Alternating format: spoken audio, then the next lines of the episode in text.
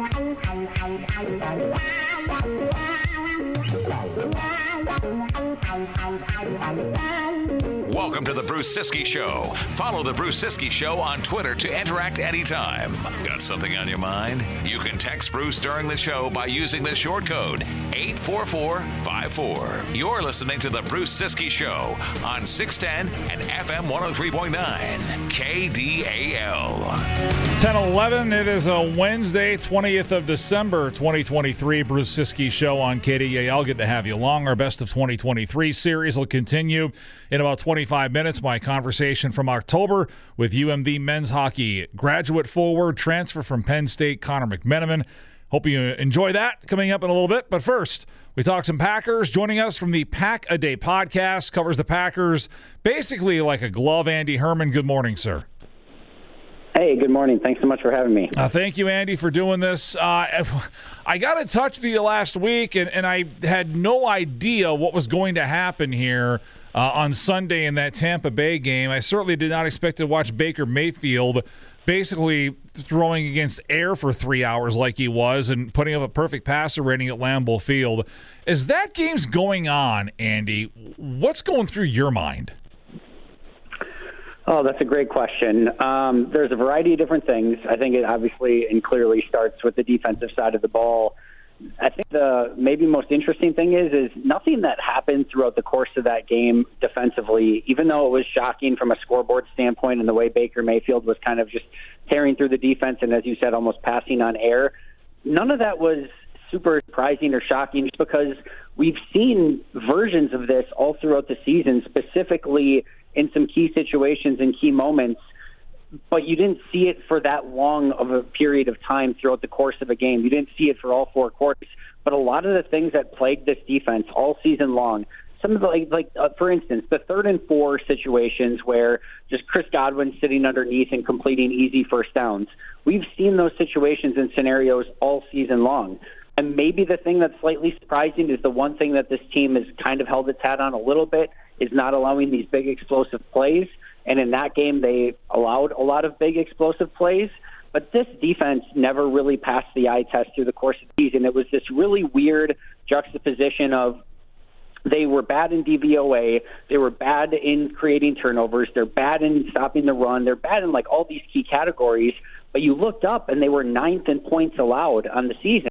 It, it, like so much so that like I had to do like a double take, a triple take. I'm like, no, nothing really makes sense here. But like, did they figure some new fangled NBA style? Hey, we're going to give up a bunch of long two pointers so that we don't allow three pointers and layups to defense, and it's just this new thing that hey, when you put all this into the mix, it actually comes out and it's okay? The answer was no. The defense was never very good. They got away with playing some bad teams. They had a couple good games against Mahomes and Jared Goff a couple weeks ago, but this is the same defense we saw all season long, and it just kind of exploded all in one. Baker Mayfield, unbelievable crazy performance in one day in, in Lambeau Field. It feels like, and, and the past defense numbers haven't been atrocious this season, Andy, but it feels like a defense that – if they're not getting pressure, and by the way, if they're it, it, to get that pressure, they're not blitzing hardly ever. They don't they don't bring five six guys all that often. It, you know they're rushing four, and if they don't get pressure rushing four, they're in a whole heap of trouble. Yeah, it's basically pressure and or sack or bust. They don't have any playmakers in the secondary. Um, I mean, the only corner that has a, an interception on the year was, I think, that Keisean Nixon pick uh, outside of Rasul Douglas, who is, of course, now playing in Buffalo. There's, you can tell this coaching staff, and, and clearly Joe Barry does not trust his defensive backfield, and to some extent, it's hard to blame him for that thought process. You look at what they're throwing at, and on the, the second level of Green Bay's defense, De'Vondre Campbell and Quay Walker were terrible in coverage in that game. At corner, you had Corey Ballentine, Eric Stokes in his first game back, Keisean Nixon, a seventh round pick in Carrington Valentine, two journeyman safeties in Rudy Ford and Jonathan Owens. Even when Darnell Savage's safety er, is healthy, excuse me, or you've got an Anthony Johnson, nobody in that second level of defenders is scaring you unless all of a sudden Jaire Alexander comes back and starts playing at that all pro level again. You can throw at any of those guys, especially when you've got a Mike Evans and a Chris Godwin, and feel like, hey, those guys are just going to find ways to get open. And so Joe Barry's trying to, I think, overcompensate, make sure that he's he's got seven guys in coverage just to make sure at all times. Um, and it's just not working. Like you said, if they get pressure, it looks good. They end up with five sacks in that game. A huge forced fumble by Kingsley Enagbare uh, with the fumble recovery as well. But if, if they don't get that, it's just over. And even when they do get that, one of the big issues in that game is that they would get a big sack. It would be second 18, and then they just convert the first down in a play or two right after it. So uh, there's obviously a lot going wrong with this defense right now. Andy Herman, Pack a Day podcast, our guest. And I, I don't want to sit and harp on this defense, uh, this whole conversation. I promise I'm not going to do that. But in, in announcing or confirming, however you want to say it, Monday, that Joe Barry is going to remain the, the, the defensive play caller for the remainder, at least, of this season, Matt LaFleur talked about all the communication issues. And and I wanted to throw something at my computer as I'm watching this, Andy, because this is week 16. This is year three in this defense. I understand there's some new guys. I get it. But – De'Vondre Campbell's not new to this defense. Quay Walker's not new to this defense. And, there's a lot of guys that, that are playing right now that aren't new to this defense. And and quite frankly, if you've been on this team all season, you're not new to this defense anymore. The communication breakdowns eh, to me that screams that this team is poorly this unit is poorly coached eh, tell me i'm wrong it, it, that's what it feels like to me I, I, I hear those terms this late in the season i think that's a poorly coached team no, it's really funny. I said something very similar uh, for today's episode on Pack a Day, um, and basically saying the same thing. It, it's funny because if you just told me like, "Hey, it was a bad play call," I'd be like, "All right, that you know, you can't have a bad bad play call for four quarters and keep calling bad play calls for four quarters." But it almost sounds better than our guys can't communicate and align correctly in 16 in the third year of this defense. Like that, that's way worse. It's way way worse. So regardless of what it is, whether it was poor play calling, whether it was guys that weren't able to communicate on the defense, and I guess week 15 last week um, and again, the third year of the defense, the, the offense would be understandable. And there were some things that offensively didn't go correct. There's guys in the wrong spots on routes. You expect that from a bunch of guys who are in the first or second year. To your point, like De'Vondre Campbell and you know Kenny Clark, Preston Smith, Rudy Ford, Jonathan Owens. These guys are not Keisean Nixon. These are not first or second year players in this league. Um, these are guys who have been a part of either this defense or a part of similar defenses for a long time now. So the fact that they cannot get those basic details down, that is more damning than I think just a, a bad play call or a bad series of plays.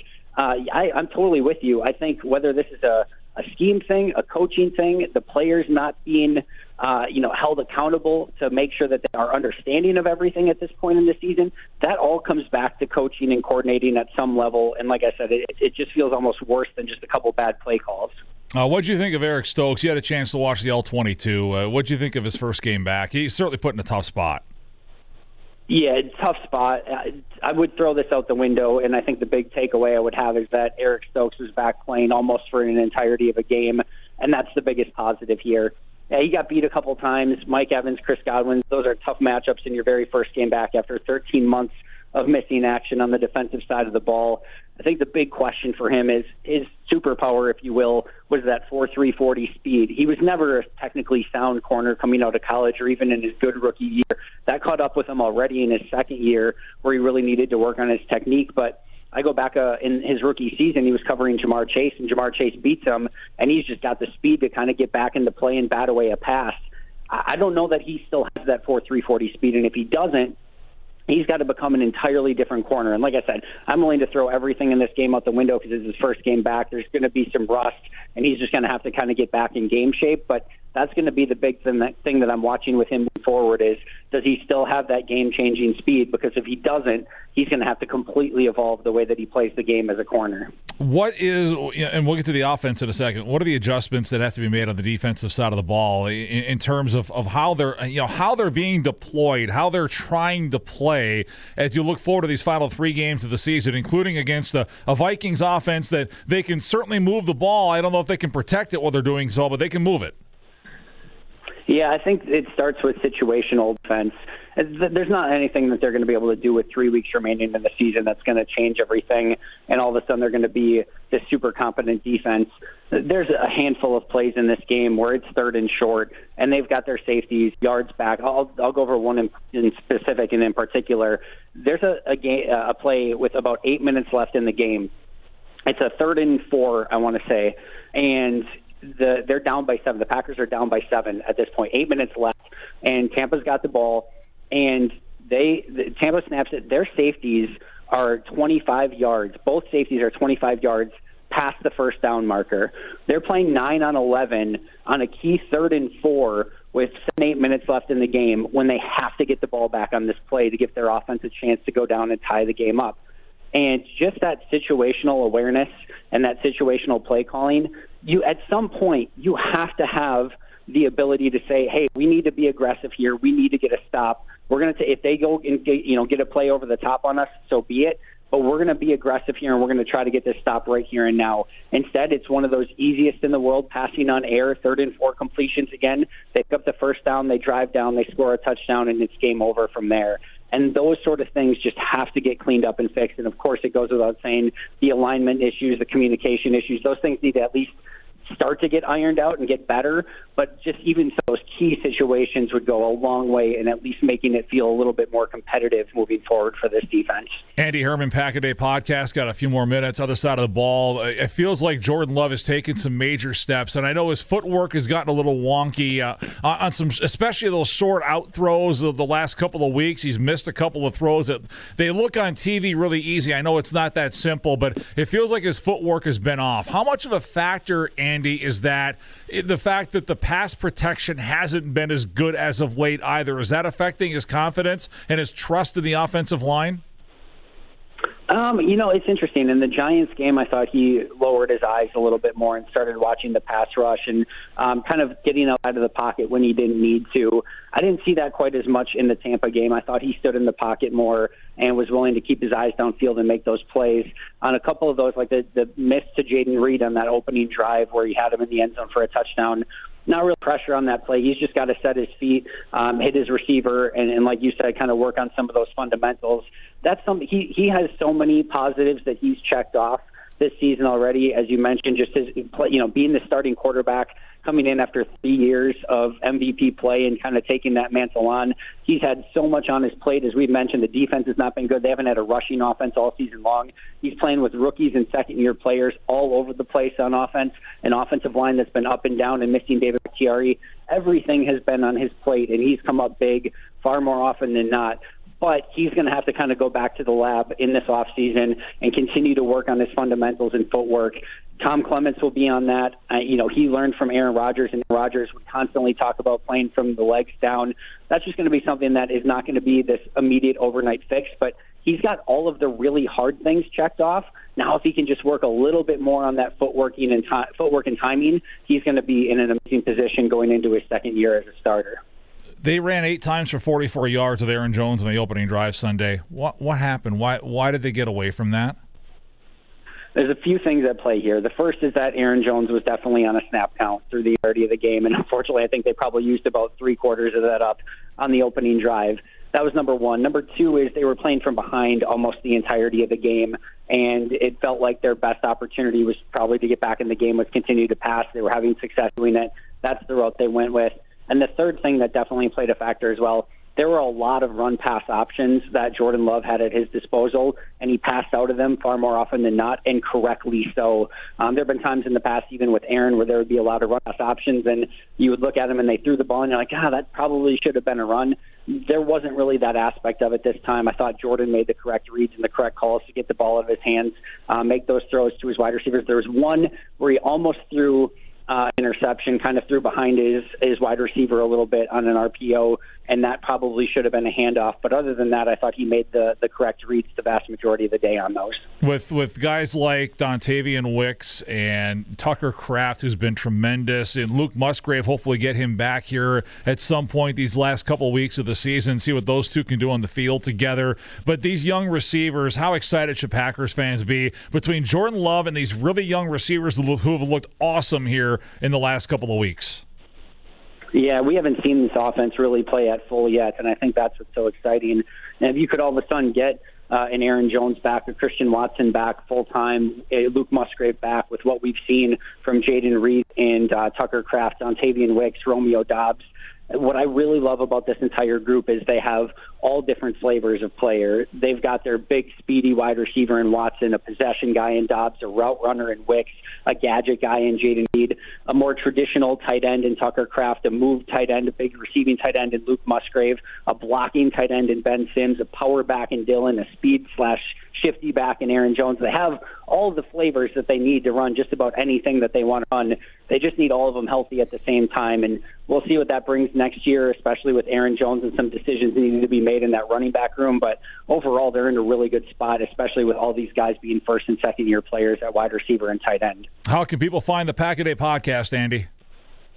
Yeah, you can find it on YouTube as well as wherever you get your favorite podcast 365 days a year. So, yeah, make sure to check that out. Andy, thank you. Happy holidays to you and yours, and we'll talk soon. Hey, sounds great. Thanks so much. Andy Herman, the Pack a Day podcast. Find it on YouTube or, like me, just subscribe via Spotify or wherever you get your favorite podcast. The new podcast on the Packers every day. The man after my own heart. 1027. Best of 2023 continues with UMD men's hockey forward Connor McMenamin. That's after the news. Bruce Ciskie Show brought to you by Sanju, sanju.com on KDAL. This is the Golden Gopher Daily Update. I'm Mike Grimm. The University of Minnesota football team is set to take on Bowling Green in the Quick Lane Bowl in Detroit next Tuesday. We'll hear from starting quarterback Cole Kramer of Eden Prairie next. We are professionals. We are family and friends. We are volunteers. We are community partners. We are a team dedicated to helping you succeed. We help protect and serve America's businesses. When you need us, we're here to help. At Federated Mutual Insurance Company, it's our business to protect yours. Rated A plus superior by AM Best Company. Gophers starting QB Cole Kramer says he's ready to go next week. You know, I feel great. I think uh, preparation is definitely the key to confidence, and um, you know, going into this game, we all feel good. Uh, practice been going great. Um, you know, all around the ball, both offense and defense, and I'm extremely excited. Um, how is preparation different as you, through most of your career, were preparing to play if there was an injury or if specific situations came up, as you had so many times in a Wildcat setting? To now, you're the every down quarterback, you're the starter, you're going to get the first snap of the game or the first snap offensive of the game. Yeah, for me, uh, you know, preparation is going to stay the same. Um, no matter if I was the Wildcat guy or you know backup, I always prepared as if I was you know going to be the starter, starting quarterback, and um, you know I'm just going to go into this game with that same mindset and um, you know be prepared for for any situation. What's your emotion now as we get ready for this one? Man, I'm I'm super excited. I uh, you know I feel completely blessed. Um, you know God's path is you know different than mine, and it's the key. You know it's just. Uh, um, just shows what you know when you trust in God and trust in you know the process where it can take you. That's Gopher quarterback Cole Kramer, and that's the Golden Gopher Daily Update. I'm Mike Grimm. Sound off with Brad Bennett. Middays on KDAL. More to come. Our Best of 2023 series will continue with UMD men's hockey. Graduate transfer Connor McMenamin, his journey from Penn State to UMD and his thoughts on being a Bulldog all to come after we hear from CBS News. Bruce Ciskie Show brought to you by Sanju. Sanju.com. It's 1033 at KDAL. The Bruce Ciskie Show. You don't even know what stupid is. It's about to get all stupid up in here. On 610 and FM 103.9 KDAL. 1037. Uh, a couple of things before we get to Connor McMenamin. The NCHC has made the official change. They will be going to on campus for its conference tournament beginning in 2026. The Xcel Energy Center has been the home of the NCHC postseason championship since 2018. It was Target Center prior to that. And they are going away from the neutral site model as the Big Ten and the CCHA and Atlantic Hockey have previously done. I, I've heard from a lot of people, and this isn't surprising, uh, that are very passionate about this and, and very upset at the fact that the league has decided to do away with the frozen face-off as we know it at Xcel Center in St. Paul. And I get it. Like, I completely understand why there are some fans that are ticked about this there are a lot of people that are going to embrace this. And the reality is that it's been embraced on the campus sites, especially the CCHA and the Big Ten. I mean, the Gophers have sold out that uh, championship game here a couple of times. It's been a tremendous atmosphere at Mariucci. That's what we should want in our sport. Quite frankly, this is what we should have in our sport: are these these types of championship atmospheres for our biggest games. So, in that regard, I think this is going to be a good thing. I do understand the the fans that are upset by it you know, folks that live close to the cities that have enjoyed going to, to these conference tournaments for, you know, going back to the final five days prior to this. And those folks' opinions should not be discounted. Just keep in mind that this is going to be a good thing for student athletes, which is what this is supposed to be about. Uh, by and large. And congratulations to Koi Perich and his family and the Esko football family as Koi's made it official, signing this morning his letter of intent to play college football for the Gophers. Had the courtship with Ohio State after committing to the Gophers in April, but Koi Perich has made it official. He will be a Gopher in the fall of 2024. Uh, our best of 2023 series continues now. Here's my conversation with UMD men's hockey forward graduate transfer from Penn State, Connor McMenamin. All right, so you're from Pennsylvania, four years at Penn State, played over 100 games there. You guys won a bunch of hockey games in four years. How does that guy end up in Duluth, Minnesota? Yeah, so I actually um, played at Shattuck St. Mary's here uh, in high school. Um, and I actually played a couple tournaments up in Duluth um, here at Amsoil and, and, the deck.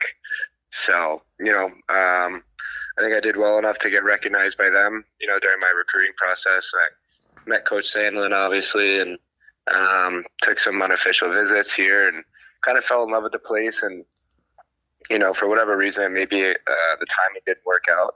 Um, you know, so then I ended up at uh, Penn State, and you know that was my dream school, being a PA kid, and um, yeah, and then you know, luckily after four years, I had that COVID year, and um, I was fortunate enough to enter the transfer portal and get a phone call from Coach Sandelin here, and um, kind of made both dreams come true.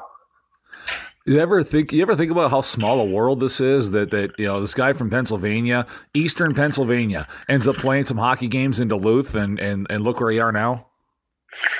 Yeah, it's uh, it's crazy, and and you know even you know with Coach Sandelin, I know Ryan, uh, his son. You know I played a couple tournaments with him, and uh, the USA hockey camps, and um, Sioux City.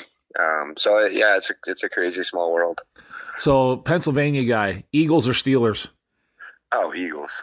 I, I just I had to, I know you're closer to Philly than Pittsburgh, but I had to confirm yeah. it. I had, I, I had to be sure. Um, no, we're talking to a UMD graduate uh, transfer, Connor McMenamin. Uh, the the thrill of, of getting on that ice for the first time in that first game against Michigan Tech, the Hockey Hall of Fame game. Yeah, that was uh, that was really cool. Um, you know, obviously we've been practicing here for a month, and um, you know, you get to see the arena every day, and so you're just you know imagining what it's like filled up and and the students and fans going crazy. So um, that was a cool experience for my first game for sure. What is the portal experience like? We we keep hearing about the transfer portal. It it, it wasn't a long process for you though. No, um, I, it wasn't long, but it was very stressful. Um, you know, obviously the decision to leave, you know, that's weighing on you, and then um, you have um, you know, coaches calling uh, left and right, or texting or emails, or you know, however they get in contact with you, and um, they're all trying to sell you their program, and it's just like a lot to take in, and in uh, a couple days. So luckily, I I think I entered on like a Thursday, so um, you know, I had Thursday, Friday, and then I had the weekend kind of just take everything in and uh, think about what I really wanted to do, and then. Um, yeah, Monday. I think Monday morning. Ultimately, I gave uh, Coach Sandelin a call back, and you know I knew where I wanted to go after after hearing everyone speak and um, you know talking with Coach Sandelin. Just you know Duluth felt right. Is there for you like we I talked to coaches about this and, and I know they're looking forward to not having the, the COVID year for guys and, and you know maybe yep. being more of a of a coach than a GM again. You know that that's yep. the one that's the one phrase I hear from a lot of guys. But they also talk about, you know, it, it's a it's a difficult thing because you have to vet this player that you might not know very well. In in this case, you had some contacts that you know, how much did that help you in, in making your decision that this was the right place to be? yeah, I, I think it made all the difference in the world. You know, I don't think uh, I don't know necessarily how it would have played out if I you know went somewhere where it was brand new and uh, I didn't know anyone and and yada yada. But um, I think just knowing it gives you a little bit of a sense of comfort and um, you know obviously Coach Sandelin's a great coach. You see all the history at, at UMD, so that obviously um, you know entices people to come here and I think it did the same thing to me. So we're talking to UMD senior Connor McMenamin. Uh, so, I, your last game at Penn State, I know it didn't go the way you wanted it to, but but tell me about that atmosphere in Allentown. We, we hear all the time about NCAA regionals and they're not well attended and all this. Well, this was not that. This was, you know, Penn State playing in its home regional in Allentown. I know it's not exactly on campus, but that atmosphere, at least on television, was just incredible. Yeah, that um, that game against Michigan was, you know, I, I said it to uh, a couple guys on my team last year after you know we let it settle in, but um, I, th- I, think that was probably the coolest college hockey game I've I've played in. Um, just to see the support from from the fans that that traveled downtown from Penn State and all around the area um, against you know Michigan in a in a game to go to the Frozen Four overtime. You know, it's everything you dream of as a kid. Uh, you just wish it was a national championship, but um, yeah, obviously that stung. That was a that was a tough way to, to end my career there, and um, but at the same time, I was very thankful. Uh, Connor, assess for, for folks that haven't had a chance to watch you play yet. Uh, assess your game, kind of self scout uh, Connor McMenamin for us. Yeah, um, you know, I, I, think I'm a 200 foot player. I, I base my game on that.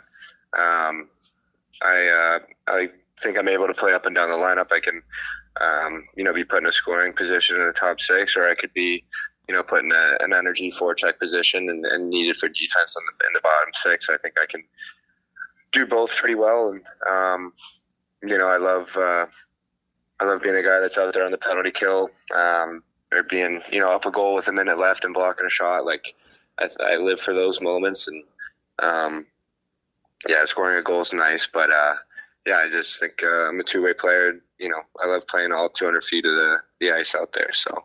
Scott Sandelin called you a Swiss Army knife. Do you, do you think that that kind of applies? It you you sound you just kind of described the hockey version of one. It feels like. Yeah, yeah. Um, you know that's and that's who I try to be. I think that's a very valuable piece to a team.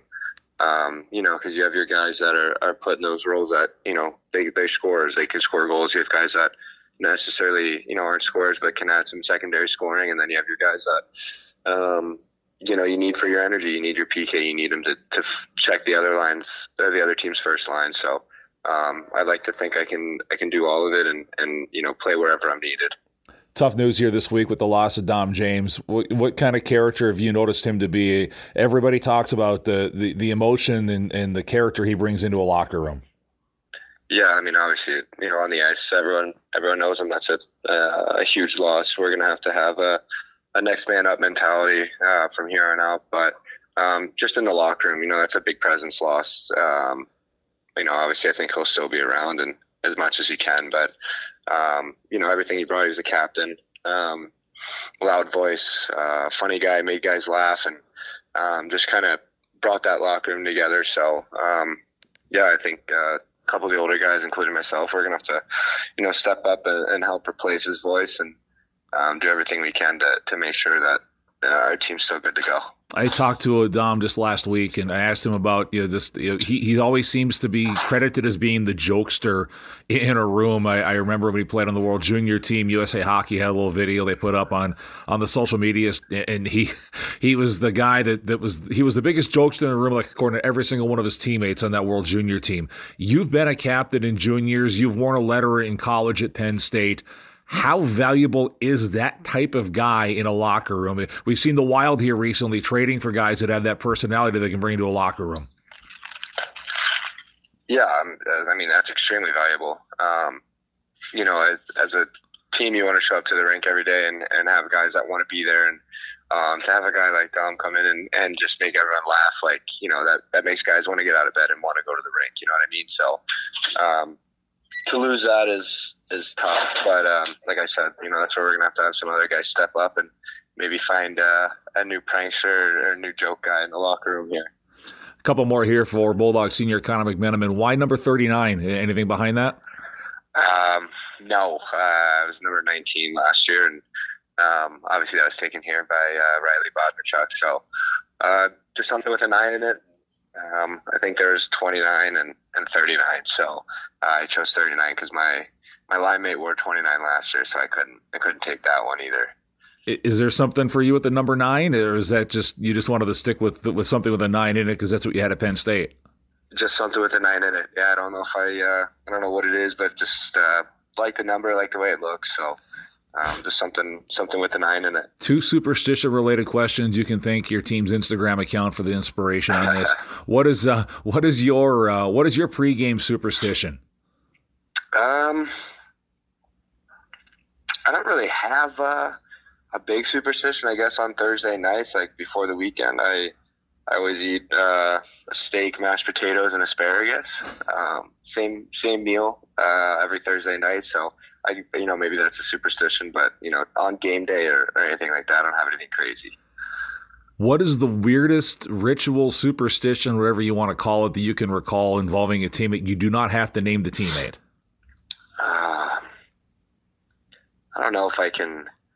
I haven't had anyone with uh, any anything super crazy. Um, I think the guys that uh, um, you know, I'm calling out some a couple guys on our team here. um, people can watch the videos if they want on Instagram and see what I'm talking about. But uh, I think the guys who have to put on their one side of their gear before the other are a little crazy. Um, but uh, I guess you know you call it superstition or routine. That's their, that's their thing, so it gets ready. But yeah, I think that's probably you know some of the more crazy, if you want to call it that superstitions I've seen. That is Bulldog graduate transfer Connor McMenamin. The Bulldogs return off holiday break one week from tomorrow with the Quick Trip Holiday Face-Off in Milwaukee versus Northeastern. Our coverage at 3.30 next Thursday here on KDAL. Wrap it up in a moment. Bruce Ciskie Show at 1050. Your Twin Ports home for Twins baseball. In the corner. Goal!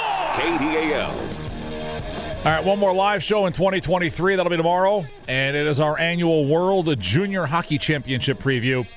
World Junior start Tuesday in Sweden. We will speak tomorrow with Dave Starman, who will be behind the mic for all the U.S. games in the World Juniors for NHL Network.